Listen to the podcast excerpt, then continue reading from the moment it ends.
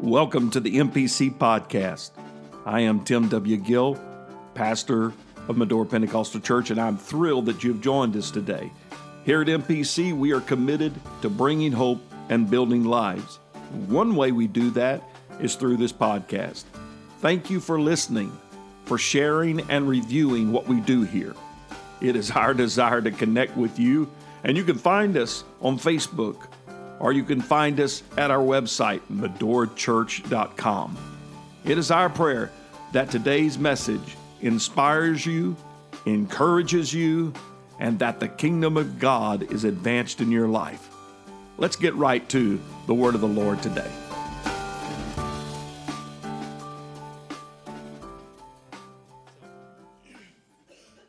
We're here tonight to talk about worship.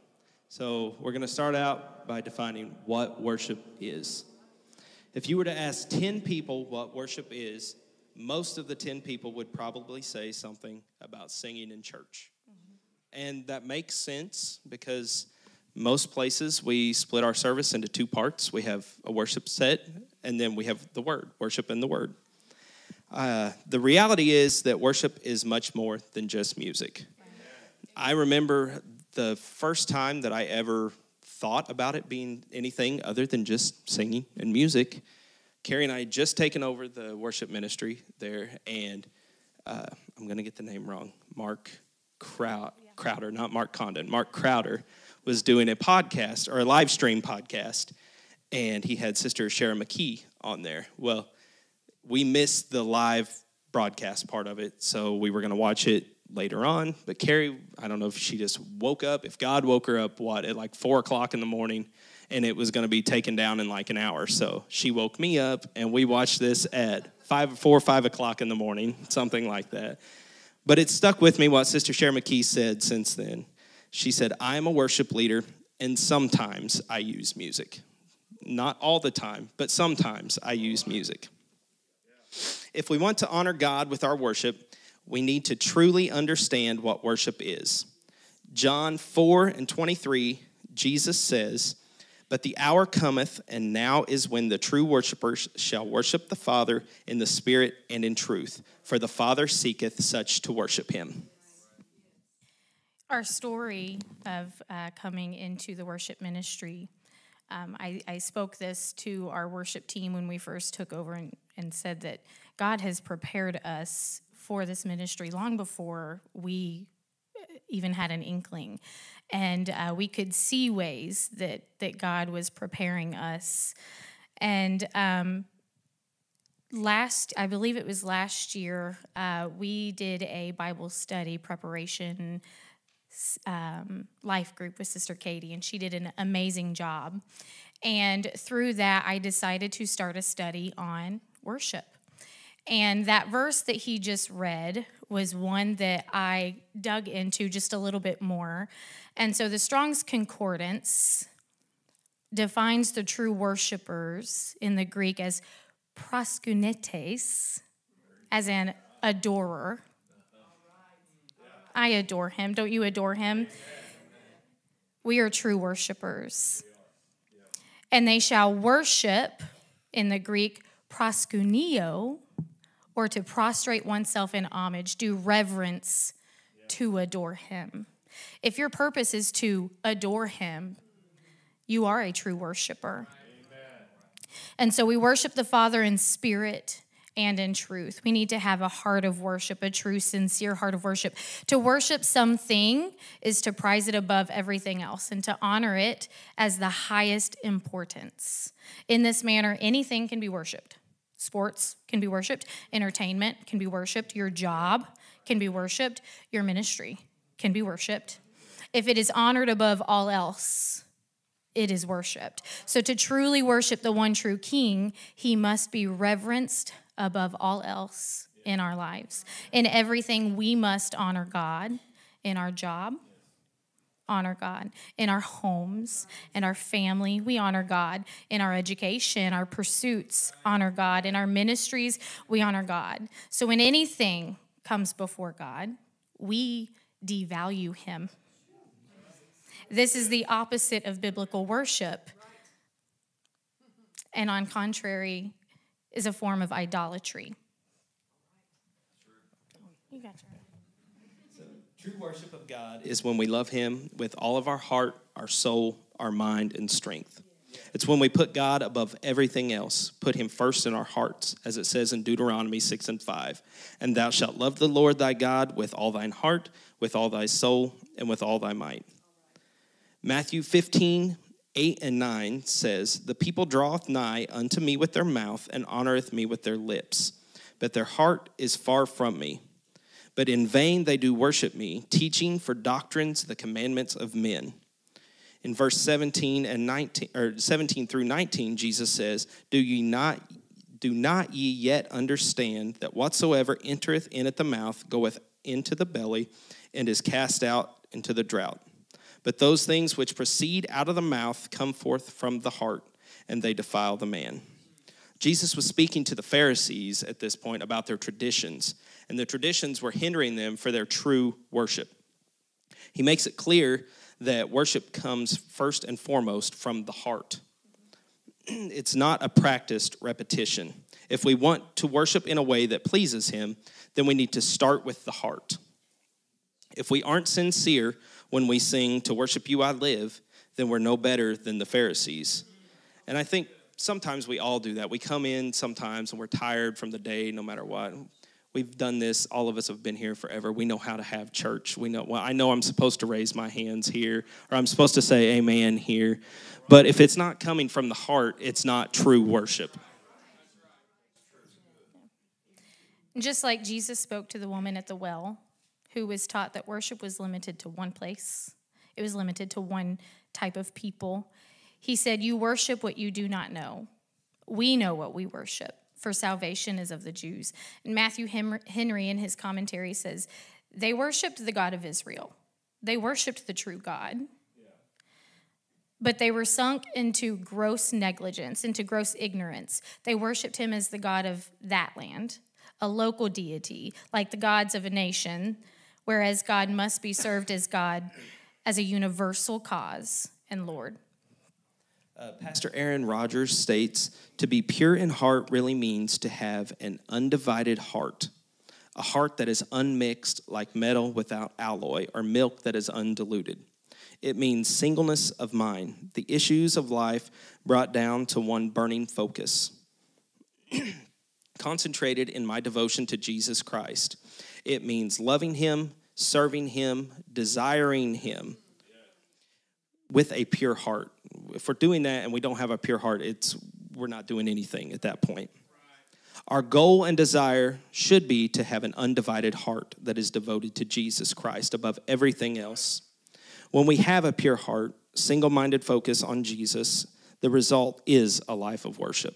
It's hard to come in, you know, we come in every day, we're gonna come in and we're gonna be on fire for God. But if I've spent 10 hours on Facebook that day and my heart is probably not where it needs to be after all the junk that I've seen or the two hours I've spent watching YouTube or whatever it may be like that. It just, you have to come back to that point.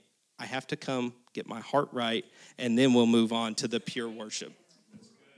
When I hear an undivided heart, you think, um, of temptations or or of just not being right, not living right. But an undivided heart can come from having uh, an issue with someone else. And when before we get up here to worship every night, my prayer is, Lord, unify us. Lord, unify us for your glory. I want to have a unified a unified heart. Amen. Paul states in Romans 12 and 1, I beseech you, brethren, by the mercies of God that you present your bodies as a living sacrifice, holy, acceptable unto God, which is your reasonable service. And this was another verse that I had dug into during that study. Strong's Concordance defines the word service, latreia, in the Greek as the ministration of God that is worship, or to minister to God to render religious homage. Simply put, when we worship, we are ministering to God. And so many times we come into the worship service and we ask and we plead, Lord, bless me, bless me, bless me. But true worship is turning your eyes off of ourselves, off of our needs, off of our wants, off of our wills, and onward to the glory of God. Lord, you are good. You are holy. I'm here. I was made to worship you. This moment is not about me. This moment is about you ministering to God. So we've stated that worship is more than just singing. It's definitely a part of worship. Definitely. When we come in here, we want to come and sing the praises to God. Psalms 30 and 4 says, Sing unto the Lord, O ye saints, and give thanks at the remembrance of his holiness. Psalms 57 and 7 says, My heart is fixed, O God, my heart is fixed. I will sing and give praise. Singing and praise and worship has its place. However, worship should be evident in our everyday lives, every aspect. From the time you wake up till the time you go to bed at night, Amen. worship should be evident in your life. 1 Corinthians 10:31 Whether therefore ye eat or drink or whatsoever ye do do all to the glory of God. Everything we do is to be done to the glory of God. So when I walk off this platform, I need to worship from that pew as I listen to the sermon. When I walk out those doors, my conversation on the way home should glorify God. When I sit down at the dinner table with our family, our conversation should honor God and bless Him. As I'm speaking with coworkers, I need to make sure that my speech and my demeanor are God honoring. And when we serve others instead of ourselves, we're worshiping. When we obey the word and his commandments, we are worshiping. John 14, 21 says, He that hath my commandments and keepeth them, he it is that loveth me, and he that loveth me shall be loved of my Father, and I will love him and will manifest myself unto him. So when we are obedient to his commandments, we are prizing him over all else, over all temptations, over our wants, over our wills. And I want to honor God in all that I do. And just as I said, you know, we're ministering to God just in that moment. That's when God turns around and ministers to us. So God can do the greatest blessings in our worship as we're ministering to him, not even asking him for anything. So we are called to a life of worship. Worship is not a position. Worship really isn't even an option. It's just something that we are called to do. It's something that we, I think, are innately, we are going to worship something. Why not it be God of the, that created everything? Why would you want to worship anything less than that? Psalms 29 and 2 says, Give unto the Lord the glory due his name Worship the Lord in the beauty of holiness. He is more than worthy of all of our praise and adoration. Even though while we are ministering to God as we are worshiping to Him, He in turn ministers to us at the same time. It's an intimate moment where we are putting our actions to our love that we and our adoration that we have for Him. Worship does so much. It, worship breaks chains. You know, I think God is I'm not going to say he's testing us, but maybe he's testing us. You know, it's easy to worship him when we're up on the mountain like that. But whenever we are down in the trenches and we're fighting and clawing and scraping, trying to find our way out, God said, I'm going to see what they're going to do. If they're going to choose to worship me, or if they're just going to choose to sit there and say, Woe is me, God, come and help me, please. Whenever you worship, you start to worship, that's when God shows up we all know the story of Paul and Silas. You know, they went in preaching. The people in the town didn't like it. They threw them in jail. They beat them. They had them chained together. But uh, Acts 16, 25 and 26 says, At midnight, Paul and Silas prayed and sang praises unto God, and the prisoners heard them. And suddenly there was a great earthquake, so that the foundations of the prisons were shaking, shaken, and immediately all the doors were open, and everyone's bound, bands were loose. I don't even think that they were betting on God to release them at that point. I think they just knew, hey, we're going to worship God. Yes, we're in this prison right now, but God's still good. He's good when we're in the prison, He's good when we're in the penthouse there. He's good no matter what. So they chose to worship Him then.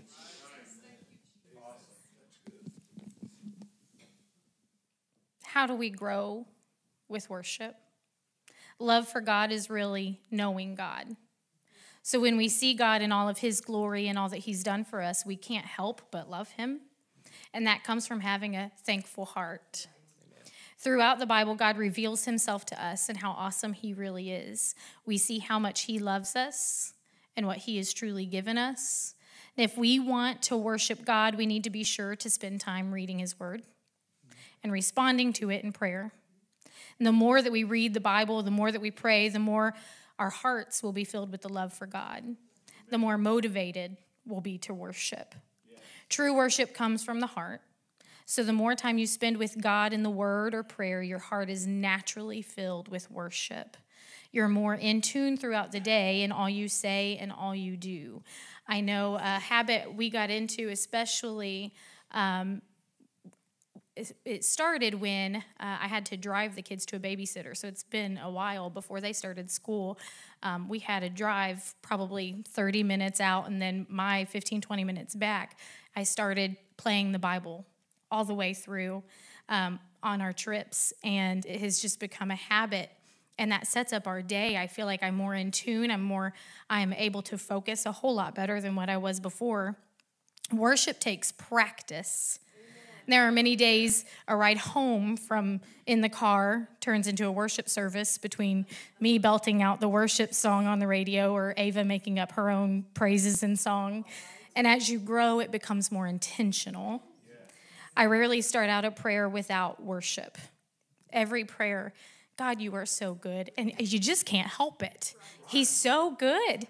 He's such a good God. Lord, you're so holy. Lord, he's he's so wonderful. He's taken care of us every step of the way. I can't help but love him. I can't help but worship him.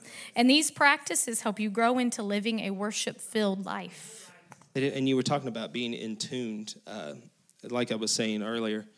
If you are taking that time to make the effort to, hey, I'm going to spend this time in the Word right now. I'm going to pray right now not being on Facebook, not being, you know, whatever the social media, whatever it is, with all the junk, no matter what it is. I well, maybe my Facebook feed's the only one that has junk on it. I'll I'll take care of that tonight, Pastor. I'll delete some stuff. So, but the stuff that you see, it it it does. It draws your mind away from what our true intentions or purpose is here to have a worship filled life. So we were talking about it becoming uh, a practice there. You know, t- worship takes practice sometimes.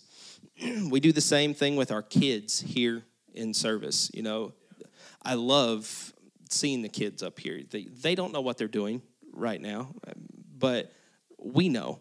They're up here, they're worshiping with the, uh, everybody, they're learning what to do. Uh, whenever we, we had Ava come up during practice there for a while and get a microphone and sing with her. So she was learning the parts. It was also maybe to keep her from doing cartwheels across the back of the church during practice. But it's good for the kids to be up here. they might think they're just playing, but it's an intentional practice. We've been seeing a culture shift in the worship at MPC over the last few years. And we're raising up a generation that is not going to be afraid to be up here. They're young enough now that it's it's all right for people to look at them still. But the more they're up here and the more that they see that, by the time they're teenagers and maybe it's not okay for people to look at them, they're not going to know that because it's just something that they do. They get up here and they worship. MPC is blessed with true worshipers. I know I'm usually on the platform every service somewhere here, and I have a bird's eye view, uh, being able to watch everybody worship. And I love that. That's one of my favorite things whenever I come in here and I get to see the people worship and how they worship. I love looking back and seeing Sister Jenny standing there with one hand raised like that. And uh, Brother Pork, whenever you're sitting back there and you're rocking back and forth, it, it just does something to my heart. I mean, it really blesses me to see you worshiping. Or whenever it might be a little quiet and you hear Sister Queet say, Hallelujah just like that, that does something to my heart. As leaders of the worship, worship ministry, we tell our team that they are leaders in worship in any role that they might play during the service, whether it's playing the drums, singing, or sitting in the pew. MPC, thank you so much for having a heart of worship, a true heart of worship. That's, there's a true heart of worship in this building. And we are truly, truly blessed by that. Uh, if you would stand right now, we are going to.